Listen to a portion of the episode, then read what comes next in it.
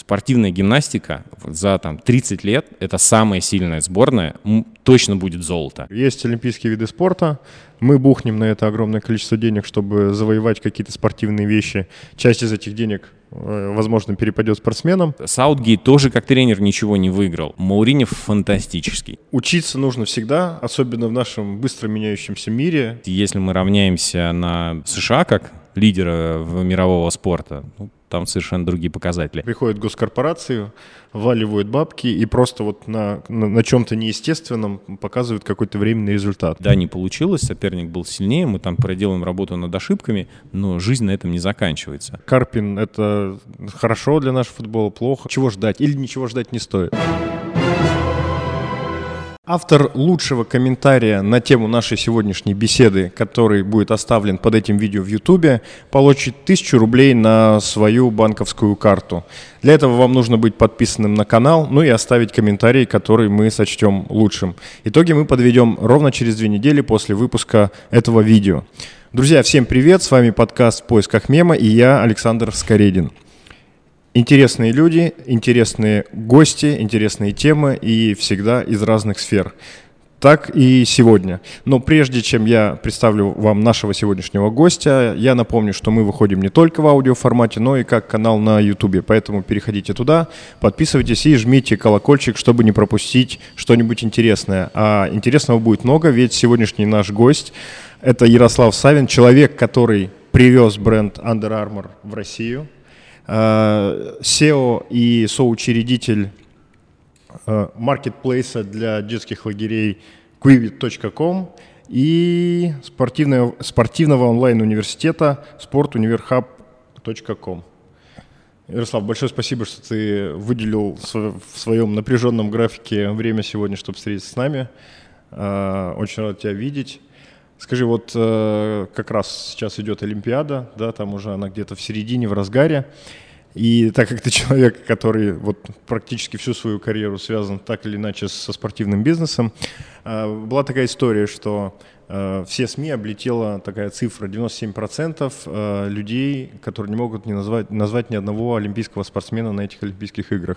Хотя мы, ну, мы понимаем, что Олимпийские игры – это огромный бизнес, маркетинговый и так далее проект. А в чем диссонанс? Что пошло не так, на твой взгляд? Здравствуй. Здравствуйте, да, спасибо большое, что позвали. Действительно, для меня было с удовольствием, я нашел время, ну, чтобы с вами, с вами пообщаться. Клево. Особенно там в, будь, быть в той серии подкастов, которые есть у вас, вместе с такими действительно интересными героями. С большим удовольствием. Спасибо большое, что вы делаете и рассказываете, раскрываете спорт тоже с другой стороны. Ну, в принципе, как, как ты и прочитал, да, что и мы делаем тоже в своем спортивном проекте. Да. Если говорить про Олимпиаду, куда мы свернули не туда, что мы делаем не так, меня тоже эти цифры удивили, но на самом деле, с другой стороны, в них ничего удивительного, потому что спорт — это отражение нашей жизни, uh-huh. и мы видим, что последние годы мы начинаем уходить, если раньше мы были все открыты, сейчас мы начинаем все закрываться, уходить, и внешний мир мало кого интересует. У всех свои проблемы личные, люди занимаются своими семьями, детьми, кредитами, машинами, домами, работами и так далее, и все, что вокруг, оно не интересует. А внимание к спорту последние, опять же, двадцать лет мы понимаем, как оно, с одной стороны, подогревалось, когда это большие ивенты, но uh-huh. если у нас наши местные, когда в, в России локальные ивенты, тогда это интересно. И то там вокруг нескольких видов спорта. А все остальные виды спорта, они по сути, ну так, медленно умирали. И там те результаты, которые есть, они скорее вопреки, нежели благодаря. Ну там uh-huh. за исключением нескольких федераций, в которых действительно сменилось руководство, и люди вкладывают очень много в развитие этих видов спорта. Ну просто людям стало неинтересно. Если раньше действительно все смотрели, следили, и неважно, какая была Олимпиада, там Атланта, Сидней и так далее, uh-huh. все знали, кто выступает, как выступает, знали героев из легкой атлетики и так далее. Но вот последние годы как-то это все вымыли, и, э, как повторюсь, там просто спорт — часть нашей жизни, э, людей стало мало интересовать все вокруг, их больше интересует только своя собственная жизнь. Поэтому также это отразилось и на спорт. Но а это вот это тренд какой-то глобальный, общемировой, или это там, не знаю, это локально проявляется у нас? Потому что у меня вот такое ощущение, что, ну, э, там условно Супербол, да, это до сих пор самое как бы массовое кассовое событие в, там, в мире спорта и так далее. И в принципе-то, ну, там, не знаю, тот же чемпионат Европы вот недавно смотрели, в принципе, тоже аудитория интересовалась. Я думаю, что это тренд у нас, uh-huh. потому что у нас, как, как всегда, свой путь, но у всех, на самом деле, стран свой путь. Почему у нас? Вот сейчас идут Олимпийские игры, и очень наглядный показатель. Чемпионка Олимпийских игр по спортивной гимнастике из Америки. Серебро в командном виде спорта, золото в индивидуальном. За неделю плюс пятьсот тысяч подписчиков в социальных сетях. Uh-huh. Россия. Никита Нагорный и девочки, которые то же uh-huh. самое повторили, собственно говоря, путь и так далее. Там, у Никиты плюс тридцать тысяч подписчиков, у девочек самая большая плюс шестьдесят, по-моему. Ну вот, собственно говоря, разница. Понятно, что американцев в два с половиной раза больше, но тем не менее это тоже говорит про внимание к виду спорта и так далее. Инстаграм Team ю эс эй, миллион с чем-то uh-huh. подписчиков. Олимпик Раша сколько там? Ну, надо да, проверить. Да, двадцать, да. Там, ну, может, сто даже. Ну, в любом случае, там, кратная разница. Очень много. Вот это и есть внимание к э, виду спорта. Ну, и так другие страны мы возьмем. Понятно, что если мы там возьмем там, небольшие страны, условно небольшие, там, типа Франции, там, да, там, наверное, будет что-то схожее, наверное, с нашей историей, да.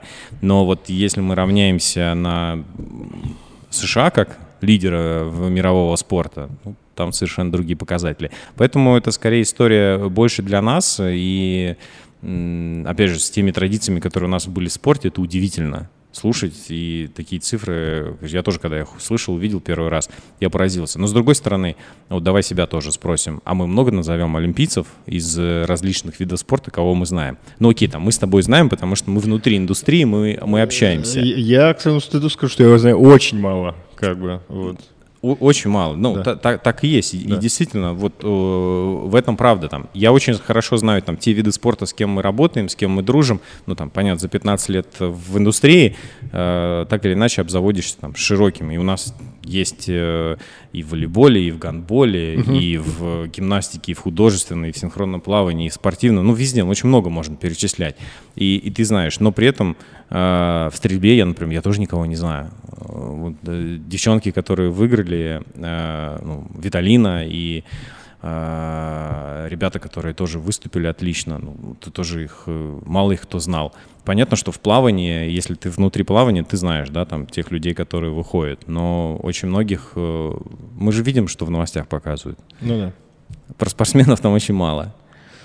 Ну, в общем-то, и интерес, соответственно, к, к этим видам спорта соответствующий мало тоже, как бы, ну, это, в принципе, ну, такая история нормальная. Ну, опять же, просто это, это вопрос к федерациям, этим вид... и федерациям, и к клубам, к лигам, к тем, кто занимается да. этими видами спорта, почему к ним мало внимания. А, опять же, это же все там, это все можно формировать. Ну, ясно, что никогда, условно, пулевая стрельба не будет популярна, как футбол, баскетбол, волейбол, это понятно. Но это задача этого вида спорта популяризировать. Это вопрос к федерации, к руководителям, тем людям, которые делают. Почему у девочки олимпийские чемпионки там тысяча пятьсот подписчиков? Ну это, ну, это просто смешно. Да, и э, понятно, что тут вопрос, наверное, и к ней, и к ее команде, кто вместе с ней работает, э, потому что здесь обратная сторона, почему они не занимаются uh-huh. э, социальными сетями, не занимаются личным брендом. Ну, ты же вот тоже работаешь с атлетами, у тебя, мы до эфира говорили, э, тридцать два, да? тридцать два, да, тридцать, тридцать, тридцать два спортсмена. Э, у каждого же должно быть там социальные сети, личный yeah, бренд, yeah, yeah. Э, работа со спонсорами и так далее, и так далее. Это то, что помогает спортсмену как можно дольше оставаться популярным. Вот у меня тоже вопрос, почему у нас олимпийских чемпионок полторы тысячи человек в подписчиках?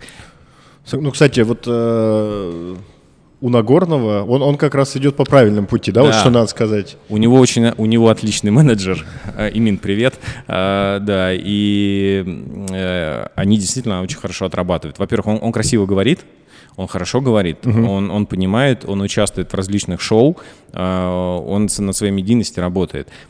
Мы знаем, что там век спортсмена очень короткий. Uh-huh. В любом случае, мы, то есть это вещи, которые все знают, да, но почему-то единицы занимаются. У, у Никиты, да, не помню, триста, триста пятьдесят, ну, что-то такое у него, да, да там в, в Инстаграме, в этом, в этом где-то, где-то так. Да, поэтому действительно они, они хорошо занимаются.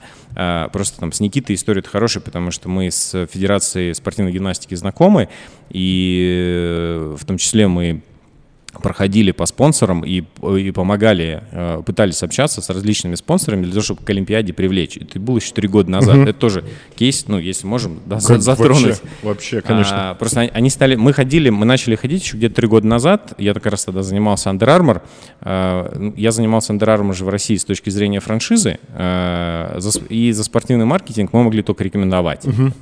И мы пришли в том числе в Under Armour, в представительство в России, в штаб-квартиру, говорим, ребята, Олимпийские игры, ну, естественно, никто же не знал, что произойдет пандемия и так далее. Мы говорим, спортивная гимнастика за там, тридцать лет – это самая сильная сборная, точно будет золото.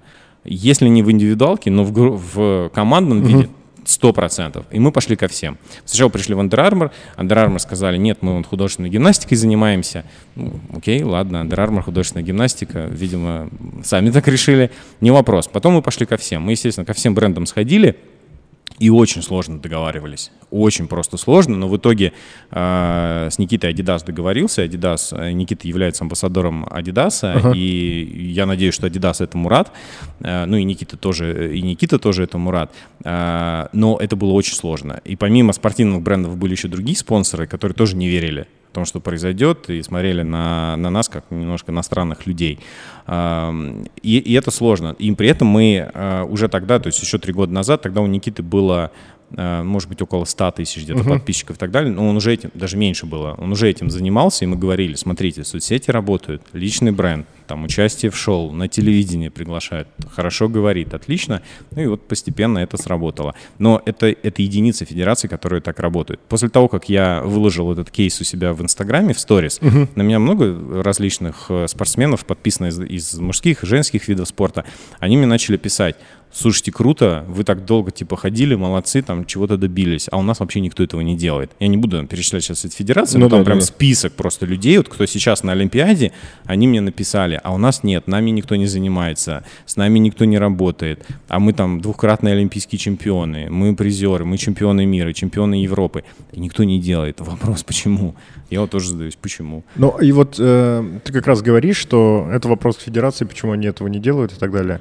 И вот у меня есть стойкое ощущение, что э, вот в данный момент большинство, подавляющее, не знаю, девяносто девять процентов всех федераций любого вида спорта в России, это такое, это наследие СССР, которое еще там до конца, ну, типа не разрушено, да, то есть вообще сам, сам подход э, в, в нашей стране к спорту такой, что есть условно, вот опять же про Олимпийские игры, есть олимпийские виды спорта, мы бухнем на это огромное количество денег, чтобы завоевать какие-то спортивные вещи, часть из этих денег, возможно, перепадет спортсменам, и все. И то есть, если изначально, по идее, спорт, он базируется на интересе людей, да, как бы, как было вообще с древности, и, в принципе, мы видим, что и сейчас в рыночных экономиках так происходит, то мы оста- остались верны вот этому непонятному принципу, когда не-не-нет, все, там, ни с кем ни, ни о чем говорить не будем, просто бахнем денег и будем ждать, что нам будут, ну, что мы получим золото. Хотя зачем это, совершенно непонятно. Ну, это к вопросу вот медальных э, планов. Да, как да, раз да.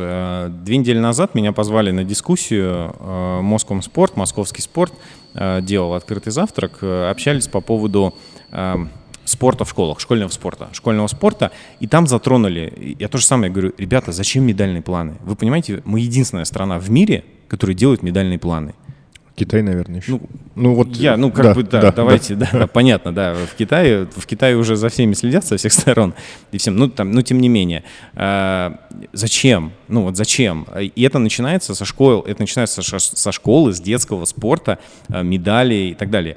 И я им говорю, давайте посмотрим на все продвинутые страны, давайте разделять вот отдельно там, здоровый образ жизни и профессиональный спорт. Угу. Детям можно давать возможность заниматься спортом, пожалуйста, отлично, любым, всем, всевозможным. Возможным разным, но не надо требовать там, с пяти-шести лет кубки, медали, призовые места, забитые голы и так далее. Это какой-то уникальный путь. А, ну, пока не слышат, на самом деле. Пока это не слышат, все равно медальные планы, все равно Минспорта. Ну, мы же знаем, в Штатах нету, например, даже Минспорта. Там да, нет, я вот про это там хотел. Там такого даже нету. Да. А, окей, есть там олимпийские комитеты, там, ну, какие-то там департаменты, это есть. А, но здесь надо тоже просто определиться. Мы, мы возвращаемся к тому, что нам нужно определиться, где мы существуем. Если мы существуем в рыночной экономике, в которой государственный спорт это, — это массовый спорт, это поддержка здорового образа жизни, это не профессиональный спорт. А зачем мы этим занимаемся? Для чего? Для того, чтобы кто-то потешил собственное самолюбие, что мы там сверхдержава, там еще что-то. Ну, сверхдержава же не в этом определяется. Там, я не хочу в политику уходить, Нет, но, но просто у нас спорт — это отражение, да, является каких-то элементов. И на самом деле, возвращаясь там к твоему к первому э, вопросу, почему у нас сейчас не знают? А потому что, вот, видимо, людям это тоже уже надоело. То есть им уже надоело, что насаждали, насаждали, они просто устали. Потом эти еще скандалы, понятно, были недостаточно хорошие. При том, что у нас, я когда разговариваю с тренерами, с, и с, и с федерациями, и с лигами, и с родителями, у нас безумное количество талантливых людей, угу. талантливых детей. Просто невероятное количество в любом виде спорта. Вот куда ни возьми, но действительно страна богата на таланты. И есть талантливые и тренеры, и талантливые руководители. Но почему-то вот все вместе, к сожалению, это не работает. При том, что, опять же, возвращаясь там, к твоему упоминанию по поводу Советского Союза, в Советском Союзе была фантастическая школа. Uh-huh. Тренерская и по поводу спорта, по поводу всего. А, почему как-то вот мы где-то это потеряли и зациклились на не самом лучшем, это тоже большой вопрос. Ну, видимо, должно пройти просто какое-то поколение, должно пройти несколько итераций для того, чтобы мы вышли на современный какой-то путь. Вот ты как раз говорил о подходе к детям, там, пять-шесть лет, требования, кубки, медали и так далее. Как раз на чемпионате Европы по футболу, который недавно закончился, я почитал статью, по-моему, на Sports.ru про реформирование сборной Дании вот, по футболу. Я уверен, что ты тоже да. Да, ее читал. Да. Там совершенно чумовая история, когда они отказались от голов до определенного количества, количества так лет. Везде в Европе, так везде. Далее. И при этом мы видим как бы результаты. Да? Вот. И э, мы, естественно, выступили, как выступили, в принципе, в, на, в наших традиционных историях, да, э, и у нас новый тренер, да, вот да. Как, как ты считаешь, Карпин, это хорошо для нашего футбола, плохо, что, чего ждать или ничего ждать не стоит? А, ну, чтобы у нас выпуск был не только про э, критику, вот да. Если возвращаясь к эр эф эс, на самом деле, э, ты смотрел последнюю э, как раз пресс-конференцию Александра Валерьевича Дюкова с Карпином, когда презентовали? Я ее видел, но не успел посмотреть еще, да. Посмотри. Вот на самом деле, я думаю, что Дюков, наверное, сейчас самый грамотный из всех руководителей федерации. Я не хочу обидеть других, я не знаю все, я не знаю все там наши виды спорта всех федераций, но то, что он один из самых грамотных, это сто процентов. По пониманию бизнеса, по тому, как он говорит, по пониманию футбола. Он человек тоже больше пятнадцати лет в футболе. И то, как они сейчас выстраивают эр эф эс, угу. я думаю, что через пять лет мы увидим эти результаты. Потому что, по сути, новое руководство — это два года. И то, два года из которых был пандемийный. Uh-huh. И то, как они делают, заслуживает уважения. То, как они говорят, они... Я, я подчеркну, что, чтобы я тоже не был голословным, Дюков открыто говорит, что да, у нас проблемы вот здесь, вот здесь, вот здесь, вот здесь. То есть он не говорит, что мы самые великие, мы сейчас всех порвем, выйдем и так далее. Он говорит, нет, ребят, смотрите, у нас единственная вещь, по которой мы... подходим и соответствуем мировым стандартам, это стадионы, которые мы построили к чемпионату мира. Все. А во всем остальном, в подготовке тренеров, в количестве тренеров, в их качестве, в количестве манежей, в количестве школ и так далее, мы во всем уступаем. Он приводил пример Финляндии. У нас количество манежей у нас как, как в Финляндии. Только Финляндия — это... сколько там, семь миллионов человек или пять, там, что-то такое. В лучшем а, случае, да. Да, да, да. А у нас, ну, немножко побольше. Ну, это как по тренерам. Я тоже всегда привожу пример. Там, в Каталонии пятнадцать тысяч тренеров. А, Каталония в пятьсот двадцать раз меньше России по размерам и в двадцать раз меньше по населению. Там пятнадцать тысяч тренеров действующих. В России а, пятнадцать тысяч тренеров было лицензировано за двенадцать лет. Вот, все, вот, вот, вот, вот здесь. Где, где все люди? Да, вот здесь, здесь, где все люди. Небольшой офф-топ. Мы записывали подкаст с Михаилом Родиным. Это автор «Родины слонов». Большая да, историческая, да, да. очень да. интересная история. Вот, и мы с ним в разговоре... Очень, кстати, интересный выпуск был. Я, я... Спасибо большое. обязательно, да, посмотрите, я не знаю, где там будут ссылочки, но этот выпуск надо вам посмотреть. Вот, и он мне как раз сказал, говорит, Сань, ну вот в России, на, на всю Россию, на всю территорию огромную России с э, огромным как бы историческим пластом, так скажем, шестьсот археологов лицензированных, э, и типа на, на Англию шестьсот. Вот и, вот и, собственно. Я все время думаю, блин, где эти люди, почему, чем мы занимаемся? Кто, кто занимается чем-то другим? Быстро бросайте это все и идите. Там. А так везде. Опять же, мы с тобой начали, и мы сейчас вернемся к Карпину, да. к Валерию Георгиевичу. Спорт — отражение жизни, и оно везде. У нас меньше ученых, меньше врачей, меньше исследователей, меньше тренеров, меньше учителей. У нас просто всех меньше. Так, хорошо, кого у нас больше? давай, давай поймем просто. А, госслужащих. Госслужащих, все, я понял. Тогда свернули, свернули. У нас больше всего госслужащих. Возвращаясь к Валерию Георгиевичу. Мне очень нравится история Валерия Георгиевича. Мы знакомы лично, когда я работал в Nike. Он, он был гендиректором «Спартака». И он self-made. Вот это очень круто, угу. это вот история, которых нам не хватает. Их очень мало в нашей стране, людей, которые сделали себя сами. Два самых успешных тренера в России по футболу, Валерий Георгиевич Карпин и Леонид Викторович Слуцкий, из действующих, я имею в виду из действующих. Угу. А, люди, которые сделали себя сами. А, и Карпин, он пришел, будучи генеральным директором в «Спартак», взвалил потом на себя обязанности главного тренера. Там, можно с ним соглашаться, не соглашаться. Там, то, что он был без образования в тот момент, он не, не проходил всю эту э, цепочку э, тренерского пути, которая обычно начинается с детей. Э, и мы это тоже затронем, потому что в Европе никто тебе не даст тренировать команду топ-два чемпионата, если у тебя ничего не было. Но, тем не менее, он на себя эту ответственность взял. Три раза серебро, если я не ошибаюсь. Очень был близок к золоту, но, к сожалению, не получилось. Потом уехал, поработал, если не ошибаюсь, в Майорке. Угу. Опять же, тоже российский, понятно, что он знает испанский. Но, тем не менее, он возглавил испанский клуб, взял на себя эту ответственность. Да, может быть, не получилось, там, неудачно что-то. Потом поехал в Армавир. Тоже как бы явно не там, Нет, что-то да, большое. Да. И потом, потом случился Ростов, где сошлись характерами со всеми и с э, президентом, и с генеральным директором, с руководством, и все хорошо получилось. То есть он self-made. Угу. И, опять же, можно не соглашаться с какими-то его решениями, но его абсолютно точно можно уважать за то, что он прошел этот путь сам. Он сам его достиг, он сам получил большое количество шишек. И тот футбол, в принципе, который он сейчас проповедует и который пытается выстроить, он очень симпатичный. Да, нет результата. Многие говорят там, вот, а что выиграл Карпин, а что выиграл Ростов? Ну, у нас тренеров, которые вообще что-то выиграли, их там три, да, поэтому это сложно очень говорить. Сраматься да, начинает. Да, да, ну, да, об этом и речь. Тренер Дании тоже ничего не выиграл. И э, Саутгейт тоже как тренер ничего не выиграл. Э, поэтому это очень такая история, привяз... притягивать ее, там, что ты выиграл, что ты не выиграл. Э, в мире, не знаю, пять-десять тренеров только будет, которым можно сказать, а, ну все, этот выиграл Лигу Чемпионов, а этот чемпионат Англии, это что-то еще. С другой стороны, вот есть какой-нибудь Мауриньо, да, который насобирал все, что можно, какой-то, всяких титулов. Какой-то. Ну, ну услов, условно, да, но вот я просто говорю, есть Мауриньо, да, и которого все равно все хейтят, у которого постоянно случаются какие-то то взлеты, то падения. И, и Мауриньо фантастический. Он вот, э, это, это, опять же, тоже человек, который, э, его история тоже классная именно тем, что он тоже self-made. Uh-huh. Э, человек, который э, начал там не очень удачно профессиональная карьера футболиста, в отличие от Карпина, который был невероятно крутой футболист, и он сам себя сделал, понятно, мы знаем все, весь этот путь, переводчик Бобби Робсона, помощник в Барселоне, и потом, потом Порту, и дальше там полетел большой успех.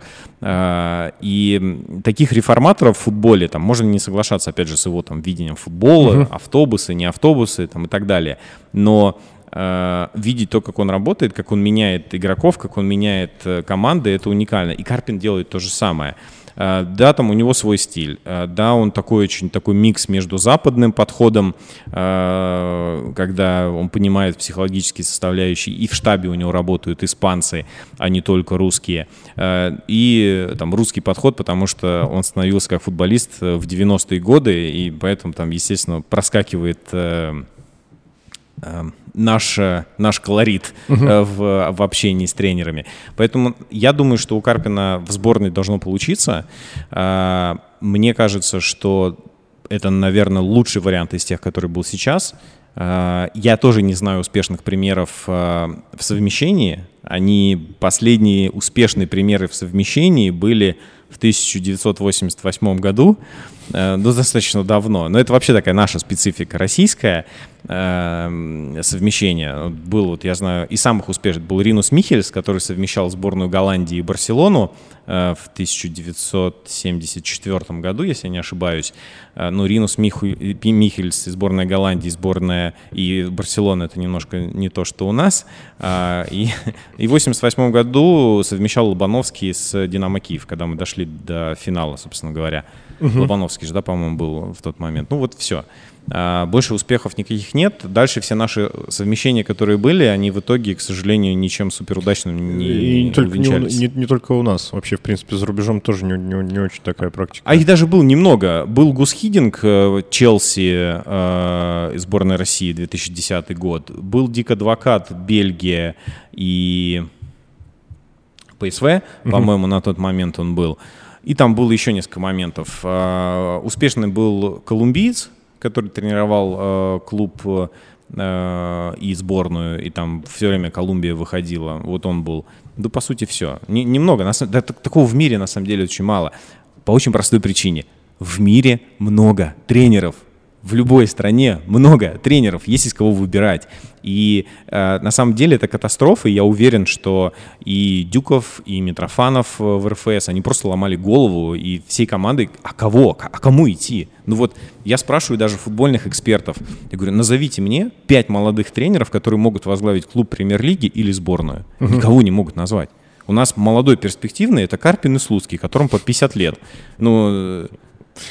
О чем можно говорить? Да, да, а молодые, где молодые? Никого нет.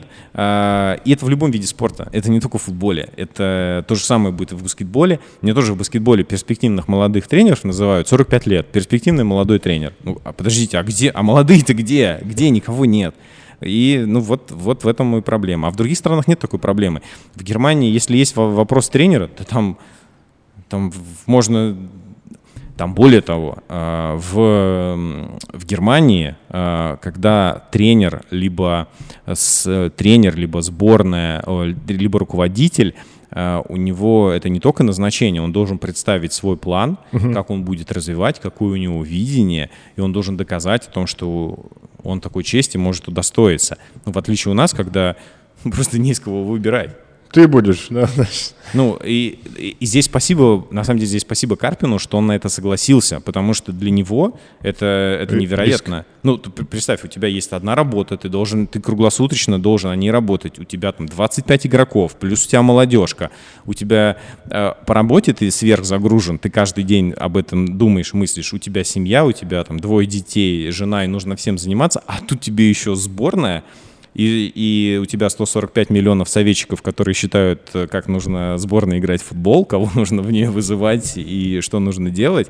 Это невероятный стресс. Но на самом деле, поэтому, видимо, Карпин и Слуцкий у нас лучшие тренеры, почему? Потому что они могут на себя эту ответственность взять. Вот, да, сложный момент, да, может быть, мы, извините, там, обосремся, но зато мы взяли на себя ответственность, потому что... Ну, и а попытались кто, кто сделать что-то, что-то да, лучше. Да, мы попытались, мы попытались, мы это сделали. Понятно. Вот, чтобы закрыть э, футбольную тему уже окончательно, э, вот часто можно слышать такое мнение, что, э, ну вот если посмотреть на наш клубный футбол, да, из которого, в принципе, вырастает сборная и все остальное, э, мы видим, что у нас есть некие гранды, там э, небольшой список, да, топ-команд, э, которые поддерживаются на очень большом уровне госкорпорациями, и, соответственно, и дальше все, и дальше тишина. Вот. При этом, естественно, раз они вкладывают такие деньги, они ориентируются на результаты, которые есть там в той же Европе, да, еще где-то, и создается такой как бы разрыв, то есть там, как будто футбол такой недоношенный ребенок, да, там какой-то и, и так далее. Но есть, приходят госкорпорации, вваливают бабки и просто вот на, на, на чем-то неестественном показывают какой-то временный результат. И в сборной, и во всем остальном это все, естественно, разваливается. Вот вопрос, как ты вообще смотришь на эту позицию и не... На госденьги не убивает, в футболе? Да, но, но вот не убивают ли деньги госкорпораций как раз индустрию спорта? Не делают ее более, ну, то есть делают ее более нездоровой, ну, скажем так. Um... На эту тему тоже идут постоянно дискуссии, в том числе и с, внутри самой, скажем так, футбольного, внутри футбольного сообщества, потому что одна сторона говорит, что деньги государственные – это плохо, другая сторона говорит, да, а если их там не будет, что же будет тогда со спортом? Я здесь придерживаюсь больше той стороны, которая э, говорит, что не нужно тратить государственные деньги на профессиональный спорт такого высокого уровня. э, Опять же, смотрим на лучшие лиги, uh-huh. смотрим, где они и чем они занимаются. Если там государственные деньги в профессиональном футболе, их там нет. Вот, ну их нет, вообще нет. Вот мы берем, мы в УЕФА uh-huh. да, находимся, мы берем все э, лиги, э, все федерацию УЕФА. За исключением э, бывшего, бывших стран Советского Союза нигде нету государственных клубов. Есть клубы, которые поддерживаются большими э, людьми в своих э, чемпионатах. Такое есть. Угу. Которые, может быть, тоже там где-то э, работают с гос, получают госконтракты и так далее. Но вот такого, как у нас, нету. Там, то, чтобы э, «Газпром», э, ну, на самом деле «Газпром» это еще так, знаете, э, ладно, «Газпром», «Газпром» э, это коммерческая организация, понятно, что с государственной собственностью, но вот когда федеральный бюджет поддерживает, вот здесь у меня возникают вопросы, а зачем? Зачем региону тратить миллиард рублей на профессиональный клуб в футболе? Ради чего? Особенно клубы, которые играют не внутри, как у нас в прошлом году была одна команда uh-huh. из одного региона, играла все матчи в другом регионе и потратила, еще и с долгами закончила чемпионат. Зачем? Вот зачем? Поэтому не надо делать. Мне контраргумент с другой стороны летит. Ну, тогда у нас будет футбол, извините, в заднице. А где он? Простите, а где он сейчас? Нет, да. Вот когда говорят вот эти люди тебе, что он будет в заднице, они, скорее всего, имеют в виду, ну вот я сейчас попробую интерпретировать, да, что типа уровень там футбола и всего остального а, просто опустится на, на уровень вот той экономики, которая без гос- госкорпораций а, по- по- позволяет. Да. Ну, то есть на, на просто на честный уровень. То есть ну, мы да, вот здесь сейчас да, и есть, да, да, как да, бы. Да, и да. весь вопрос будет потом, как органически с этого уровня вырастить что-то нормальное. И это, и это абсолютно нормально, если у да. тебя, как бы, если ты не ждешь ничего от футбола, и ты понимаешь, на каком ты уровне находишься, и просто с этим что-то пытаешься сделать, чем просто затыкать все дыры бабками. Так и есть, так и есть. И тут часто говорят, ну вот тогда будет у нас, как в Голландии, будут нищие клубы, у которых нету денег и так далее. Ну, подождите. Аякс – полуфиналист Лиги Чемпионов. Ну, не, ну так себе нищий клуб, э, на самом-то деле. Нам э, выйти бы из группы хоть раз бы в жизни уже было бы большим подарком. Э, поэтому нужно находить э, какие-то логичные решения. Все же, это все понимают. Все же говорят, зарплаты слишком большие. Угу. Люди не хотят никуда передвигаться. Все говорят про лимит. Что лимит не позволяет двигаться. Ну, сделайте конкуренцию, чтобы была конкуренция. Не надо платить игрокам пять, шесть, три, два там, и так далее миллионов долларов, евро за то, что они делают. Можно платить, но если это рыночное, без проблем. Есть клуб, как там, не знаю, Реал, Барселона, Бавария, Манчестер Сити, там, ну и так далее. Там большие клубы, которые коммерческие. Они сами зарабатывают, сами тратят, они сами берут кредиты, да, они там могут быть в убытке, но они сами на эти деньги живут. Они не, не идут в правительство и не говорят, а дайте нам, пожалуйста, там, бюджеты. Ну, ничего страшного. Если не будет, ну, это мое такое мнение, если не будет больших денег, будут, будет другой футбол, будут другие игроки, а наши будут тогда за деньгами уезжать туда. Ну, как это что было? Что тоже хорошо, кстати. Что хорошо. Потому что сейчас туда уезжают не за деньгами. Сейчас люди туда уезжают за карьерой. Ага. И это единицы. Они есть. И это хорошо, что они есть. Очень много вратарей уехало у нас. Там семь, мы, по-моему, даже считали где-то. Семь вратарей у нас туда уехало. И И, ну, потому что они понимают, что там будет карьера. Да, может быть, они заработают там на полмиллиона меньше в год, но зато они будут играть там в ведущем чемпионате, они будут совсем по-другому, как игроки. Поэтому, на мой взгляд, государственные деньги в профессиональном спорте, в футболе в том числе, это скорее зло, которое нас загнало туда, куда мы есть. Но, опять же, смотрим на результат. Давайте mm-hmm. посмотрим на результат. Вот у нас государственные деньги в футболе последние двадцать лет. К чему мы пришли? Ну, тридцать лет, да, хорошо. Ну, там. Самые, самые большие вложения именно в этот вид спорта. Да, и самые большие вложения в этот вид спорта. Куда мы пришли? В рейтинге УЕФА мы между Австрией, Хорватией, Словакией, Словенией. Потрясающе. При том, что они в такое ощущение, что лучше нас играют в футбол. За последние три года рейтинг УЕФА наших клубов, которые там играют, ну, там, правда, был, были не только, не, не только с господдержкой клубы, но, тем не менее, мы на двенадцатом месте. Угу. Зачем? Ну, если это не дает результат, зачем? Зачем это делать? Это, это немножко странно, это... Не знаю, с чем это попахивает, но, наверное, каким-то отклонением, когда мы, делая одно и то же, пытаемся добиться разного результата. Ну, такого не может быть. Да? То есть... Плакал, давился, но продолжал есть. Да, да, да, да, да, да, да. Ну, вот мы так и делаем. Нет, давайте мы будем вливать. Я не хочу сейчас затрагивать там историю, которую говорят, там, на этом отмываются деньги, еще что-то. Я лично никого за руку не ловил. Я только слышу об этом, что кто-то что-то заработал, кто-то на чем-то отмыл деньги и так далее. Но вот я не знаю никого, кто вот кому-то взял и отнес и дал за, за, за что-то деньги. Поэтому здесь там тоже очень много, скорее всего, мифов и, к сожалению, непрофессионализма в том числе. Угу. Вот смоделируем ситуацию, да? Мы наконец-то избавились, вот, в общем-то, от денег госкорпораций и прямых государственных вложений из бюджета в спорте. В профессиональный. В профессиональный, профессиональный, профессиональный да. спорт. В массовый, в детский, пожалуйста, ребята, у нас немерено школ. Сделайте нормальные залы хотя бы. Кстати, кстати, вот, вот давай быстро, вот раз ты, ты так сказал, вот здесь я с тобой полностью согласен. Вот э, где, где провести границу между профи и любителями? Потому что вот формально, де юре, все люди, которые у нас сейчас на Олимпиаде, это любители. Хотя, ну, хотя они профессионалы. Хотя они профессионалы, конечно, да, по своей сути, конечно. И это как бы очень странно. То есть вот с какого как периода... в боксе, да? Любитель, где любитель, где профессионал, да? Ну. На Олимпиаде он любитель, а вышел из Олимпиады, стал профессионалом. Это очень странно, да. И вот на твой взгляд, где эта граница переходит? А, на мой взгляд, эта граница начинается, во-первых, во взрослом, только во взрослом уровне, то есть до взрослого уровня это, ну, скажем так, это не профессиональный спорт, не надо, не надо в него вкладывать деньги. Ну, я имею в виду, наоборот, как только начинается взрослый уровень, не надо в него вкладывать деньги, он [S2] Угу. [S1] Должен сам себя окупать.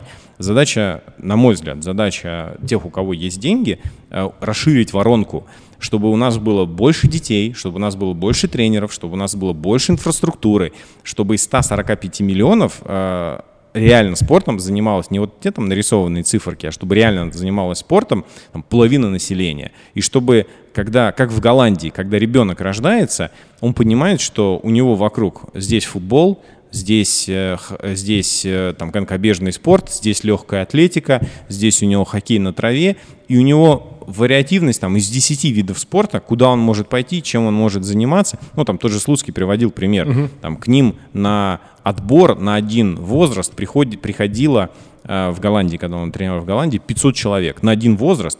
На один возраст приходило на отбор. У нас пятьсот человек. Ух, тебе на все, на все не придут. Вот даже мы берем «Спартак», «Зенит», а отбор игроков не придет пятьсот человек. Их просто нет. И не, нету, нету детей.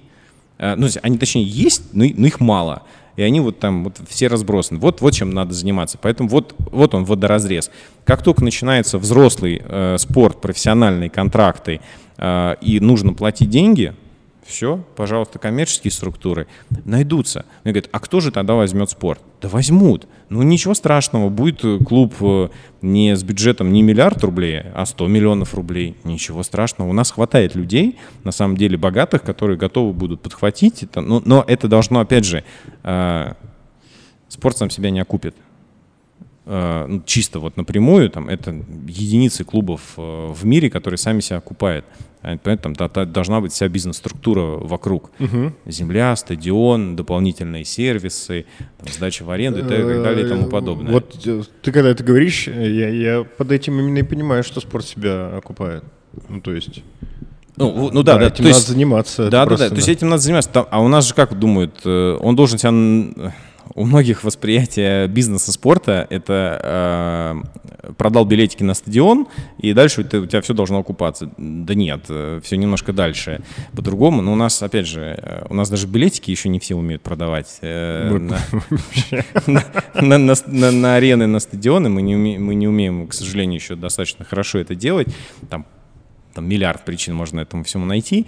Вот, поэтому вот он, да, опять же, еще раз водоразрез. Все, что до взрослого профессионального, на мой взгляд, пожалуйста, государство, помогайте, делайте, увеличивайте воронку, вкладывайте в тренеров, чтобы они обучались, вкладывайте в их образование, вкладывайте в инфраструктуру, вкладывайте там в инвентарь и так далее, чтобы большее количество людей хотело этим заниматься. Вы решите все свои задачи. Профессиональный спорт оставьте бизнесменам, которые хотят для себя, опять же, решить свои задачи, там личные амбиции какие-то, личные детские мечты, какие-то бизнес-задачи, все что угодно. Ничего страшного. Если даже вдруг они там э, прогорят, ничего не случится. Опять же, там пример, я, может, много говорю, пример э, Англии. Угу. Британские клубы. Э, ну, там понятно, что там нет никаких госденег в британских клубах, но тем не менее. Э, меняют все время владельцев. Ну и ходят, бывают клубы, да, там Сандерленд, большой клуб, играл в премьер-лиге, там сейчас свалился до... третьей, по-моему, лиги, получается, сменил несколько владельцев.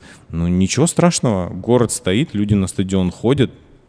И они нормально вообще? Все нормально, ничего не происходит. Ну да, они недовольны, что они играют э, не с Манчестер Юнайтед, с Манчестер Сити, бюджет клуба там не такой, как был. Ну, ничего страшного, жизнь не остановилась, город как жил, так и живет. Все нормально. И ну, здесь будет то же самое. Но ну, ничего страшного, будет клуб играть не в премьер-лиге, а в, там, в ФНЛ. Ну, ничего страшного. Тут же вопрос вашей аудитории. Для кого вы делаете, для чего вы делаете клуб? Ну вот. Я ответил? Да, конечно. Суть такая, что спорт — это бизнес. Нужно относиться к нему как, ну, профессиональный спорт, да, и нужно относиться. Причем во всех видах спорта. Да, да, абсолютно, абсолютно. Нет, вот на самом деле просто если сравнить там тот же ММА с футболом, там просто разница в масштабах. А все и проблемы, в принципе, все те же самые, и как бы вот болевые точки один в один полностью. Слушай, вот... Наткнулся на такой интересный как бы факт для себя, отметил. Ты раньше достаточно часто писал для Forbes на какие-то спортивные, бизнес-спортивные темы. И у тебя была целая прям серия статей про женский футбол. Я э, вот просто отметил это и понял, что не могу у тебя не спросить, почему именно э, как бы эта сфера, именно эта ниша тебя так заинтересовала. Почему женский футбол? Да, спасибо большое, что отметил этот момент был. Э, действительно была серия публикаций в Forbes. Э, там был не только про женский футбол, там был вообще про женщин в спорте. Ага. И в спорте с точки зрения спортсменов, и э, в спорте с точки зрения управленцев бизнеса.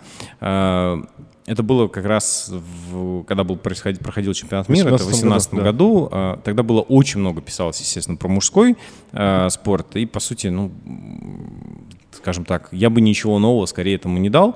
А у нас э, ну, так, так получается, что к женским видам спорта в, э, в мужских, скажем, ну, в кавычках, да, называют там, в, в мужских, да, в которых муж, муж, мужчины более популярны.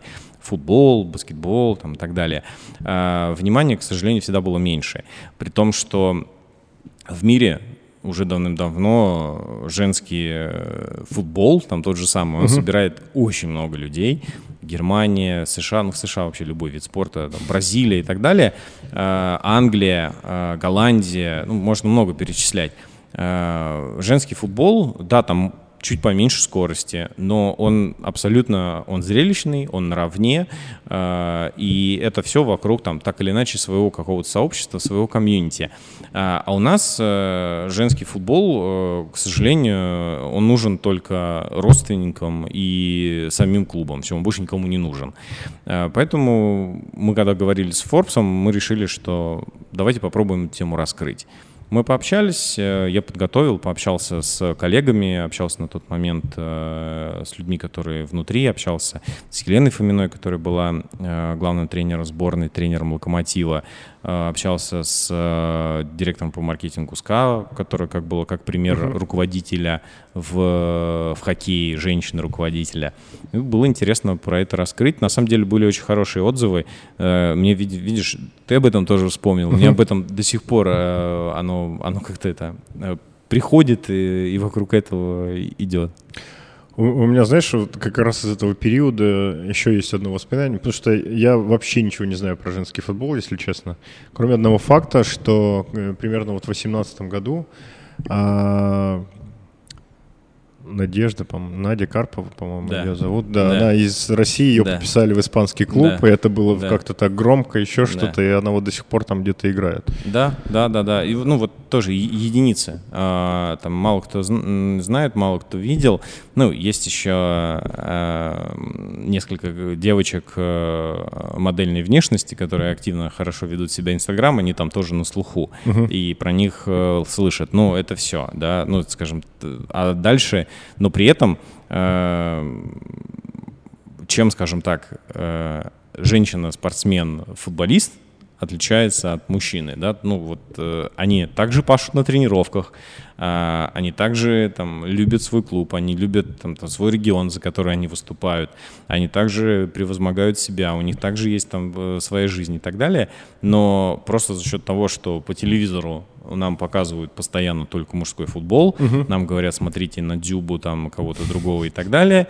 Э, все, все об этом, все, все забывают о том, что происходит.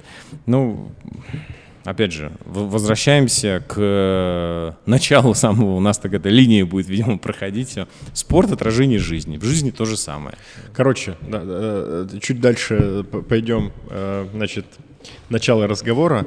Нам нужно менять жизнь в целом. Вот давайте к этому тогда. Отношение к ней, да. Отношение, да, к отношение, отношение к, к этому нужно менять. Но опять же, э, извини, вот про отношение к жизни. Недавний скандал э, вокруг э, вот буквально взорвал все, собственно говоря, и телеканалы, так. и соцсети на площадке на Детской, когда женщина... Ты не видел, когда женщина в Санкт-Петербурге гуляли, детьми, гуляли, да, гуляли да. дети с аутизмом, и она выделила там, типа, что, что ваши дети тут гуляют? Это вот отношение. Такого представить, вот если бы она такое сделала в Америке, она бы села. Или бы ей такой бы впаяли штраф, чтобы она в жизни бы никогда бы не захотела бы вообще бы даже рот открывать. А, ну, там даже... Ну, вообще сложно представить себе, что люди там смогут тебе такое сказать, неважно, в Европе, в Америке. Uh-huh. Вот я даже представить себе это не могу. Я очень много, опять же, там по, и по работе ездил по, раз, по разным странам, я видел, как это относится к абсолютно разным людям. И это просто это вне понимания. Там люди находятся на другом уровне социального развития. Они там решили какие-то базовые свои потребности и уже там о другом думают. А у нас вот до сих пор вот так. И это очень хорошо, что публично резонанс был осуждающий. То есть угу. ее вот девяносто девять целых девять десятых ее осудили. И все. И все осудили, и все об этом сказали. Но, к сожалению, оно вот есть. И оно встречается там и в Питере, и в Москве, и, и, в, других, и в других городах. Это как раз вот про отношения. Тому, как мы относимся друг к другу, почему нам не интересно, что происходит на Олимпиаде, это вот все цепочка, одна, одна цепочка. Тут дети, аутисты, они какие-то не такие, я, почему они должны со мной гулять, я тут такая вся там великая. Ну и вот это надо дальше выстраивать цепочку. Это моя жизнь, я что хочу, то буду делать, мне вообще на всех в округе все равно, и вот оно выливается в плохое отношение к друг другу, неинтересно, что происходит э, вокруг, вокруг э, никому ничего не надо, и такая вот озлобленность вылетает. Поэтому, да, меняйте отношение к, к их себе и к отношению ко всей жизни вокруг. Во всем мире э, успеха в спорте э, вот в большинстве своем добиваются дети из успешных семей. Есть большое исследование, даже книжка написана, Даже книжка написана, называется «Футболономика», там что-то такое. Они проводили исследования на протяжении десятилетия в Англии, кто, кто, кто играет. И просто больше восемьдесят процентов футболистов – это дети из успешных семей, потому что у родителей были деньги на то, чтобы помимо там… Там, во-первых, там вообще все платно, естественно, ну, за исключением там каких-то историй. Там тоже академии сами, они бесплатные, но рядом с академией есть платные. Но ты должен, если ты хочешь, чтобы у тебя был профессиональный ребенок как спортсмен, тебе надо, чтобы у него было хорошее питание, чтобы, чтобы он хорошо учился, чтобы у него были хорошие преподаватели, хорошие тренеры, хорошая медицина и так далее. Это все стоит денег. Естественно, вот, вот ты куда деньги тратишь. А если ты из семьи, которая не может это позволить, тогда, ну, если получилось, значит, значит получилось. Мы знаем вот эти красивые истории про Месси, про Роналду, которые из бедных семей. Их мало, это единицы. Вот этих Притом людей... они в самом топе. При да, том, да, да. Мы, мы поэтому о них и знаем, но это единицы. А если мы возьмем там, тысячу футболистов, то мы увидим, что в большинстве своем они так или иначе из успешных, ну, скажем так, обеспеченных семей. То есть они не думали, что есть завтра. Это как раз в футболономике еще вот эта тема, по-моему, была подытожена тем, что ну, в принципе, да, основные посетители футбольных матчей в Англии, да, то есть там болельщики, фанаты и все остальное, это такой типа рабочий класс, и да. это такой рабочий класс, который да. бег, ходит смотреть, как по полю бегают представители среднего как минимум класса. Да, да, да, да. Ну, там, там все ходят на своих, почему там так любят, там все, там... Свои ребята играют. Support your local. Да, yeah. да, и, и, и, и, и, все, и все вокруг. Но если, ты, если действительно там, хочется, чтобы вырос, вырос ребенок профессиональным спортсменом, да, нужно много денег. Поэтому в Европе, в Европе уже давно любые виды спорта, тренерам, у тренеров у всех, у них мысль и основной посыл, что мы в первую очередь должны воспитать хорошего человека. И только потом там, футболиста, баскетболиста, хоккеиста и так далее. И там вот все через это проходит, потому что понимают, что в академию пришло тысячу человек, из них там, десять в лучшем случае останутся профессиональными футболистами, а остальным-то девятьсот девяносто что делать, куда идти. Поэтому вот они во всем их э, к этому и готовят. Ну, а с другой стороны, вот... Э... Мне кажется, что не во всех видах спорта есть такая ситуация. Вот сейчас тоже пример, да, то есть мы поговорили про футбол, про Англию. А если брать, допустим, Америку и брать такие виды, там, не знаю, спорта, как там, борьба или там, гимнастика или так далее, то это, наоборот, э, как бы некий социальный лифт, который, допустим, детям из семей, которые не могут себе позволить высшее образование, э, позволяет там, получить стипендию, еще что-то, еще что-то, и как бы таким образом перешагнуть вот в этот средний класс. Есть, есть, все правильно, есть, э, но э, те, кто э, добился и вылез, их тоже будут единицы. Угу. По сравнению с большим э, пластом а, других людей. А всегда так? Да, в любом, да, ну, в любом виде в, деятельности же. В, все так и есть, потому, понятно. И э, здесь больше мотивации. Но если мы сейчас посмотрим на баскетбол в Штатах, да, там есть до сих пор вот этот социальный лифт, который проходит. Но э, если ты хочешь, чтобы у тебя на школьном уровне, на колледж, на университет, дальше на кемпы, на все тебе нужно, чтобы твой ребенок рос, тебе нужно будет в него вкладывать. И просто за гранты от колледжа и университета не всегда можно будет вылезти. Это вот, если это сейчас случается, то это скорее там, исключение, да, из правил. Сейчас уже, ну, уже, скажем так, почему так происходит? Опять же, смотрим на жизнь. За последние тридцать лет денег в спорте стало гораздо больше. Угу. Ну, прям существенно. Во всех видах спорта. В больших их стало больше. Особенно смотрим там на Америку, Европу и так далее. Люди, которые в этом виде спорта получили деньги, они родили детей, их дети выросли. Куда дети их идут? Также они Тут, идут, туда, по, да. это, по этим же стезям они идут. И сейчас уже во всех видах спорта идут спортивные династии. Поэтому, опять же, Что, это, что получается? Денег в спорте становится больше. Uh-huh. Люди, у которых эти деньги, они вкладывают в своих детей. И эти дети становятся более успешными просто потому, что у них больше возможностей. А, и у, а у тех, у кого этих возможностей нет, им приходится еще сильнее с этим бороться и, и, и вылезать. У нас пока эта история еще ну, не сильно, не сильно развита. У нас там есть индивидуальные виды спорта, где это есть. Теннис типа какой-нибудь? Ну, типа теннис, фехтование, да. Но в теннисе, кстати, тоже там, не, ну, тоже надо поискать. А в, а, а в, скажем так, в более развитых странах там уже это сплошь и рядом.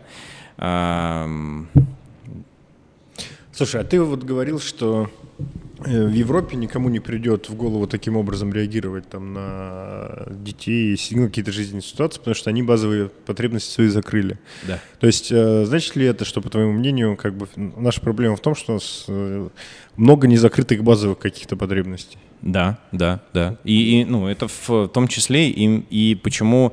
М- Почему у нас такое отношение к спорту, почему у нас такое отношение к инвалидам, почему у нас такое отношение к старикам uh-huh. э, и так далее. Э, да, у нас не решена потребность, э, что людям кушать сегодня вечером, что им кушать завтра, поэтому в том числе, да, нам сложно думать э, о чем-то другом. Там, мы с вами живем в больших городах, у нас там своя жизнь, uh-huh. да, но мы понимаем, что если между одним городом доехать до другого, она немножко другая. Совсем, совсем другая. Вот, поэтому, да, это, это есть, это большая проблема. И там, нам часто говорят, что посмотрите на цены там, если сравнить с нашими средними зарплатами и средними зарплатами там и ценами, то мы где-то там плюс-минус одинаково. Нет, мы ну, не, кстати, нет, мы вообще, нет. вообще не одинаково. Опять же, небольшой офф-топ. Значит, у меня есть друг, он переехал с семьей в Польшу три года назад. Собственно, там живет, и все у него хорошо, недавно он прилетал. Вот. И как раз мы в девятнадцатом году, там было несколько турниров в Европе, и мы прям на бои достаточно много прилетали, поездили как раз по, ну, по Польше больше всего. Вот. И у меня складывалось впечатление, что ты когда приходишь в магазин, то там примерно такие же, как у нас, цены на продукты. Ну, потому что я... Ну, из меня так себе покупатель, и я такой, ну, вроде, вроде так же. Вот. А жена у, значит, моего друга, она ходит в магазин, она, она как бы какие-то ценники сопоставляет и так далее, и оказывается, что там дешевле. Ну, там значительная часть продуктов еще более да. дешево стоит, чем, чем у нас. Вот. Хотя уровень жизни совершенно другой. То есть я там, мы когда жили в Варшаве, э, так что-то случайно выяснилось, и мне это запало в голову.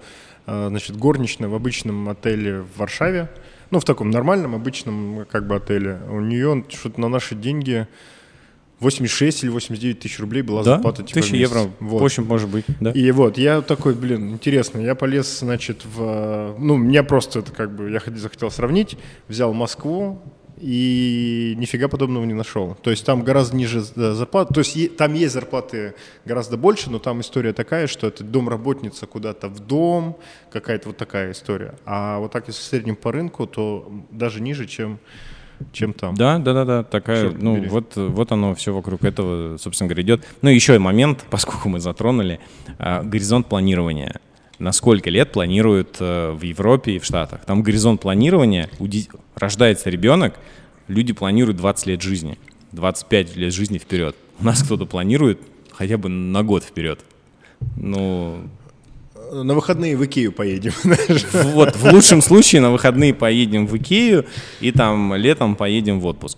И зимой там что-нибудь еще сделаем. Все, ну, планирования нет даже долгосрочного. Ну, понятно, что там все меняется и так далее.